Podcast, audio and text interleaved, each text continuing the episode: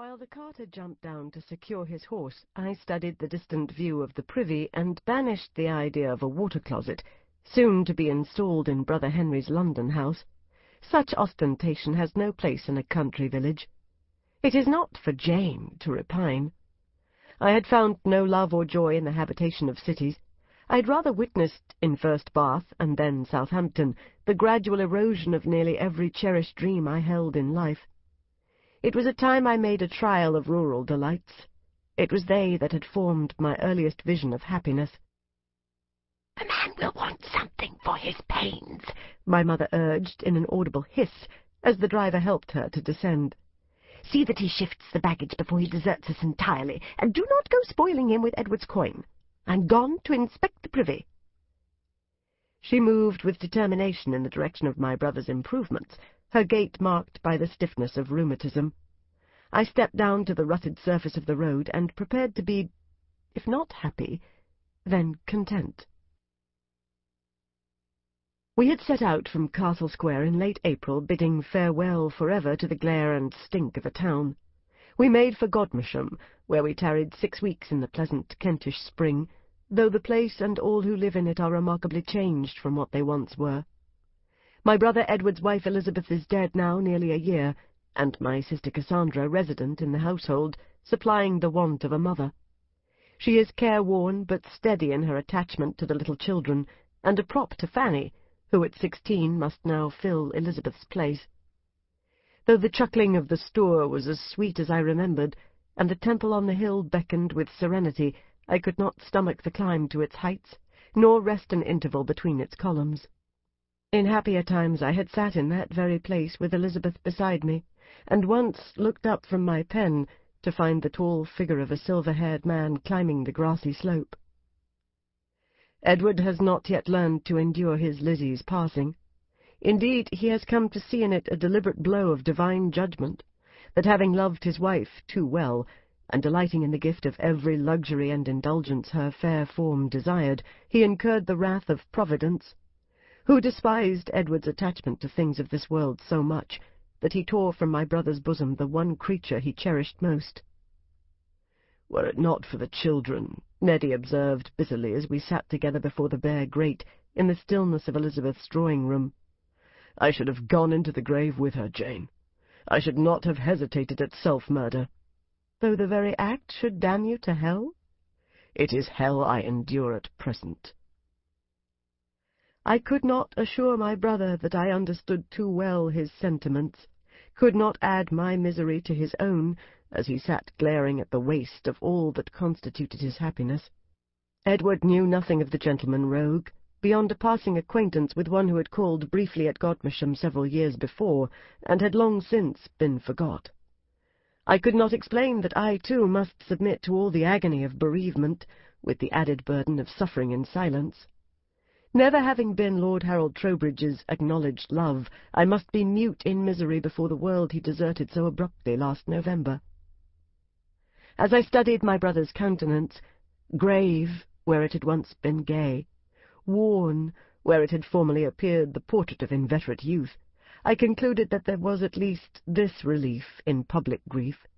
One was not forced to shield the feelings of others. The bereaved might be all that is selfish in their parade of unhappiness, whereas I was continually chafing under the daily proofs of inconsideration, imperviousness, high animal spirits, and insensibility that surrounded me when every hope of happiness for myself was at an end. When the rogue expired of a knife wound on the fifth of November some ten months ago, it was as though a black pit yawned at my feet, and I trembled on the brink of it for days together without being conscious of what I said or did. I know from others that his body was fetched back to London in the Duke of Wilborough's carriage, that Wilborough House, so lately draped in black for the passing of the rogue's mother, remained in crape for this second son, that nearly five hundred men followed the cortege first to the Abbey Church at Westminster, and then on horseback to the interment in the Wilborough tomb. It was said that no less than seven ladies of fashion fainted dead away at the awful news of his demise, and three fell into a decline. All this my mother read aloud from the London papers, offering comment and opinion of her own. Murdered by his manservant, so they say, Jane. A foreigner his lordship took up with on the peninsula.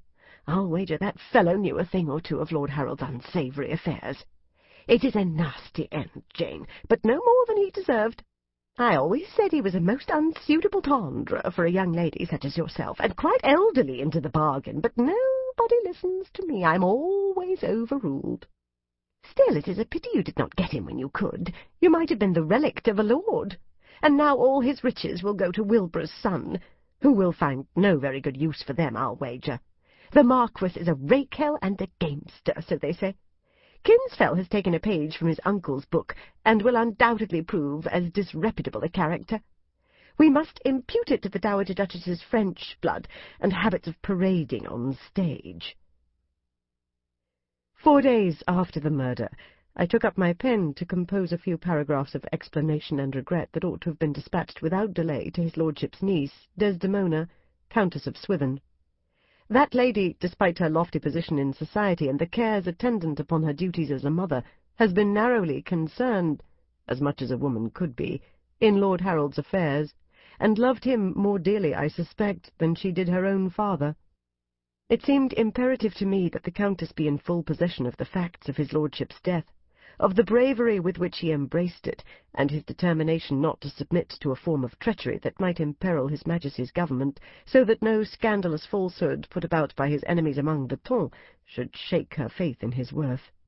From what I knew of Desdemona, I doubted that anything could. Her answer was brief, correct, and exceedingly cold. I knew not whether she regarded my letter of commiseration in the light of an impertinence, or whether she charged me with having precipitated her uncle's death. Perhaps she merely judged his attentions to a woman so clearly beneath his touch as deplorable. I cannot say. But her ladyship's brevity cut me to the quick. I have had nothing from her since. Only Martha Lloyd, who in Cassandra's absence has become as dear as a sister to me, understood a little of the pain I suffered. Though Martha referred to my grief as a chronic indisposition, she was quick to order me to bed, and leave me in silence with a pot of tea during the long grey winter afternoons. My brother Frank, who had witnessed the rogue's death in company with myself, was a considerable comfort.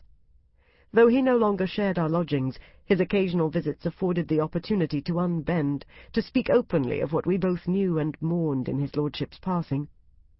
Even in Frank's silence I felt sympathy, and in his accounts of his naval activities he oversaw the landing in January of the remnant of General Sir John Moore's Peninsular Army, a tattered band of harried soldiers deprived too soon of the leadership of that excellent man. I felt some connection to the greater world Lord Harold had known and ruled. We are forced to go on living, however little we relish the interminable days. In April, Frank quitted home waters for the China station, and we devoted ourselves to the activity of household removal. My mother's querulous demands and persistent anxieties regarding the packing provided diversion enough. So, too, did the necessary farewells to naval acquaintance, the last visits to the little theatre in French Street, and a final assembly endured at the Dolphin Inn. I even danced on that occasion with a black-eyed foreign gentleman, too shy to inquire my name. But I had no joy in any of these things. The coming of spring mocked me with a promise of life I no longer shared. At the moment of our descent upon Edward's house in Kent, I had determined I should never feel hopeful again. There is no remedy for the loss inflicted by death except remembrance, and so I tried to recollect what his lordship's dying words had been. Promise me, you will write. What is writing compared to life, my lord? All we have, Jane. He was wont to speak the truth, no matter how harsh its effect. It was one of the qualities for which I esteemed him, his unblinking gaze at the brutality of existence. But I could not keep my promise. What are words and paragraphs in comparison of what might have been? A cold solace when love is forever denied. I had written nothing in the long months that followed Lord Harold's headlong flight from this world, but stilted letters to Cassandra, remarkable for their brittleness of tone and the forced lightness of their jokes. Before quitting Castle Square, however, I had gone so far as to inquire of Messrs. Crosby and Company of Stationers' Hall Court, London, whether they ever intended to publish the manuscript